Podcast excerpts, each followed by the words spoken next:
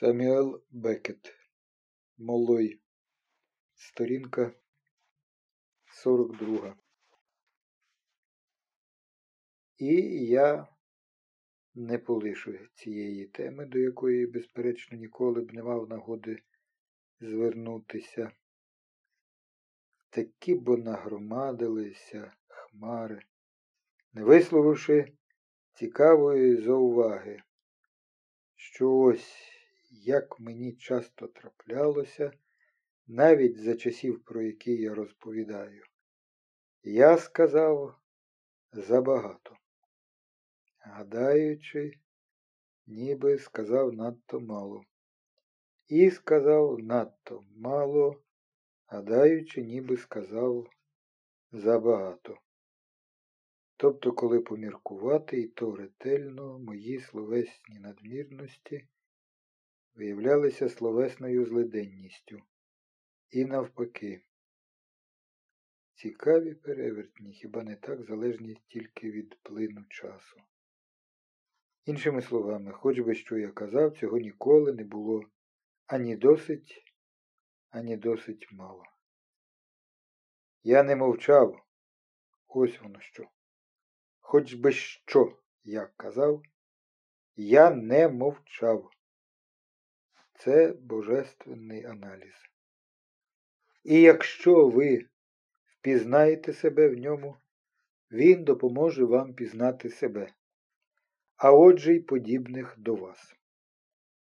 Бо кажучи, що я не мав потреби ні в кому, я сказав не багато, а тільки вкрай малу частину того, що мав би сказати, чого не вмів би сказати, про що мав би промовчати. Потреба в матері. А тож, я гину у власне несказанній відсутності потреб.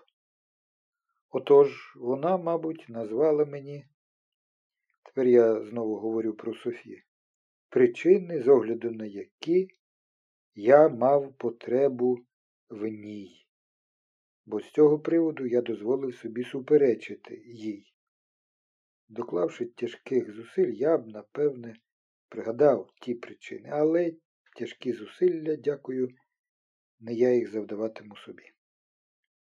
З мене вже досить того бульвару, мабуть, то був бульвар, праведників, які ходять по ньому, поліцаїв, що чигають на здобич, усіх ніг і рук, що пригнічені зіткненнями, топчуть та носять, вуст, які наважуються кричати, тільки мавши підстави, неба, що почало сочитися.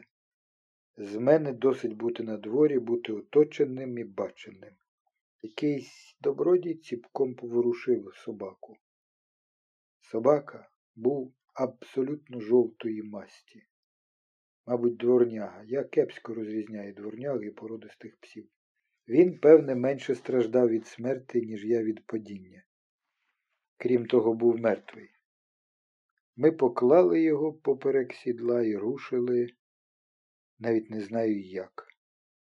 Певне, допомагаючи одне одному підтримувати труп, вести велосипед, іти крізь юрбу, що глузувала з нас.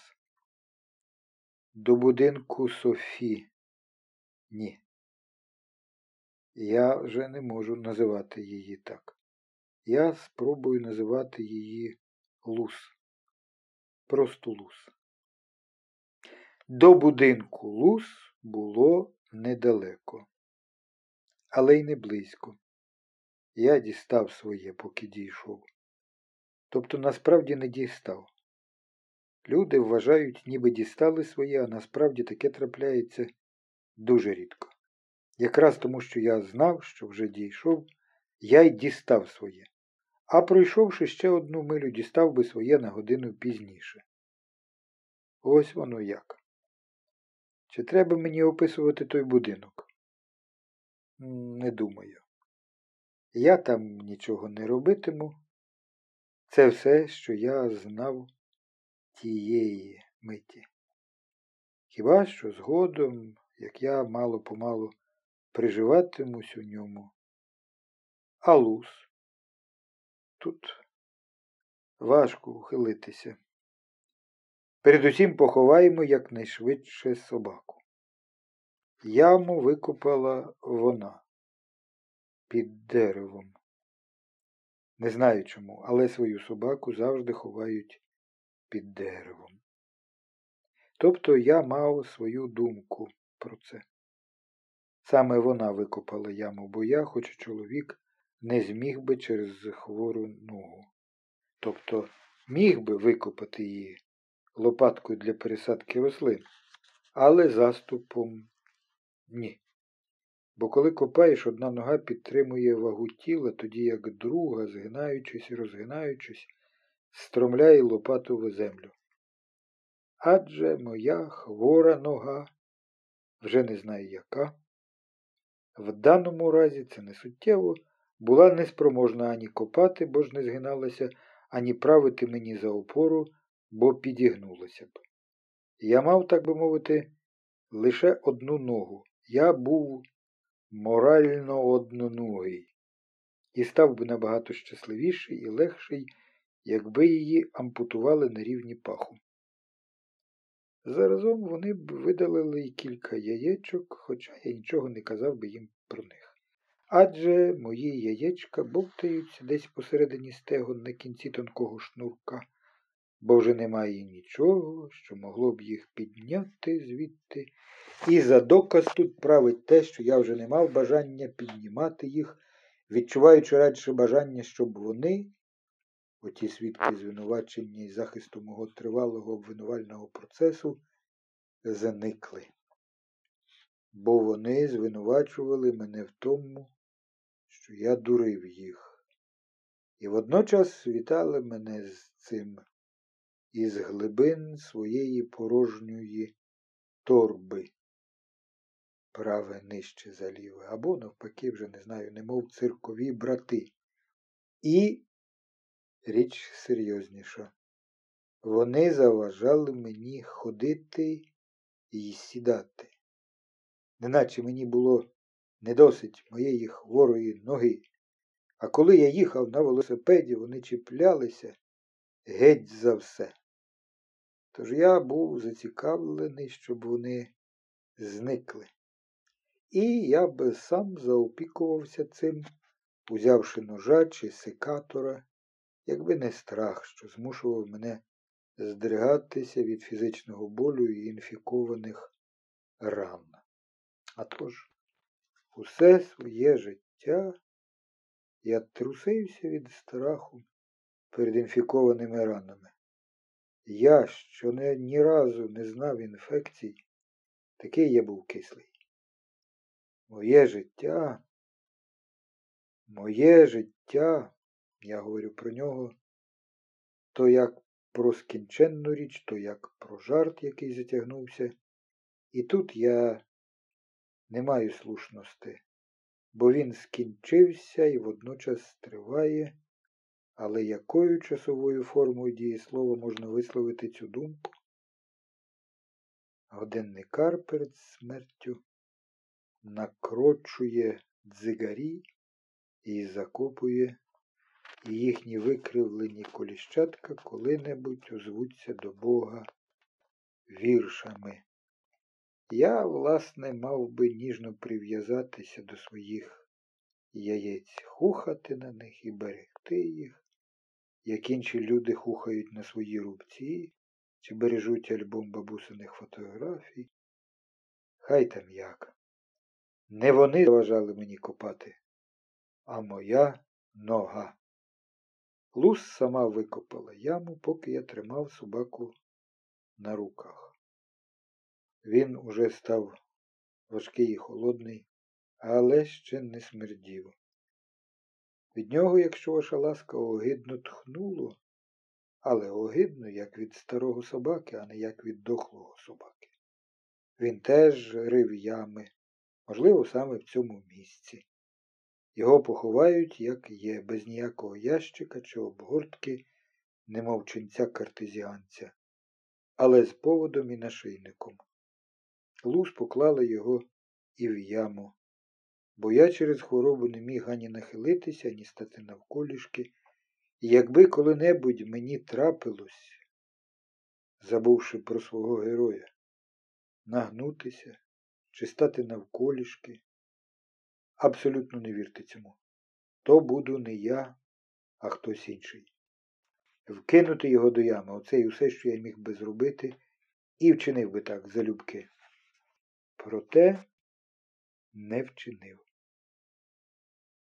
Скільки є того, що ти вчинив би залюбки, ой, без ентузіазму, але з великою охотою, і, хоча немає ніякої очевидної причини відмовлятися від таких дій, тебе однаково щось стримує.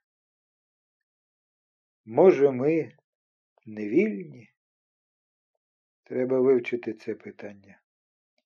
Але ж у чому тоді полягав мій внесок до цього похорону? Адже лус викопала яму, поклала туди собаку, засипала яму. Я, зрештою, тільки стояв поряд. Мій внесок полягав у моїй присутності, неначе то був мій власний похорон. І таки був. Коло ями росла модрина. Це єдине дерево, яке я можу з певністю визначити. Дивно, що лус обрала, щоб закопати під ним свого собаку. Єдине дерево, яке я міг визначити з певністю. Зеленаві голочки були, мов шовкові і пересіяні, здавалося мені, невеличкими червоними цятками. Пес мав кліщів за вухами. Я враз помічаю такі речі. Їх поховали разом з ним. Закопавши, луз дала мені лопату і замислилася. Я гадав, що вона плаче, була слушна мить, а вона, навпаки, сміялася. Мабуть, то була і її манера плакати.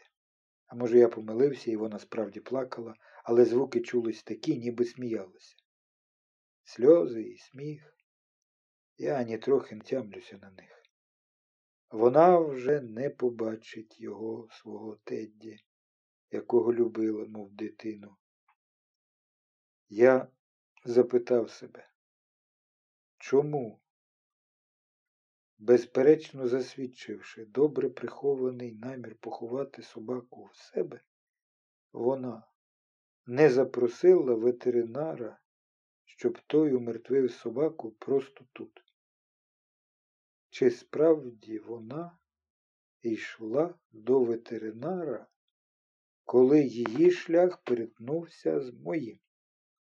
Чи вона розповіла про це з єдиною метою пом'якшити мою провину? Візити ветеринара додому коштують, звичайно, дорожче. Жінка завела мене до вітальні і дала випити та поїсти, мабуть, щось смачне. Напився б я залюбки. Якщо вона живе нужденно, на таке годі сподіватися. А нужденність я відчув одразу. Побачивши, що мені важко сидіти, вона присунула стілець для моєї ноги, що не згиналася. Подаючись страви, вона розмовляла зі мною, але з тих балачок я не зрозумів її сотої частини. Власноруч зняла з мене капелюха і вийшла з ним, мабуть, повісити десь на вішаку, і, здається, здивувалася, коли шнурок зупинив її порив.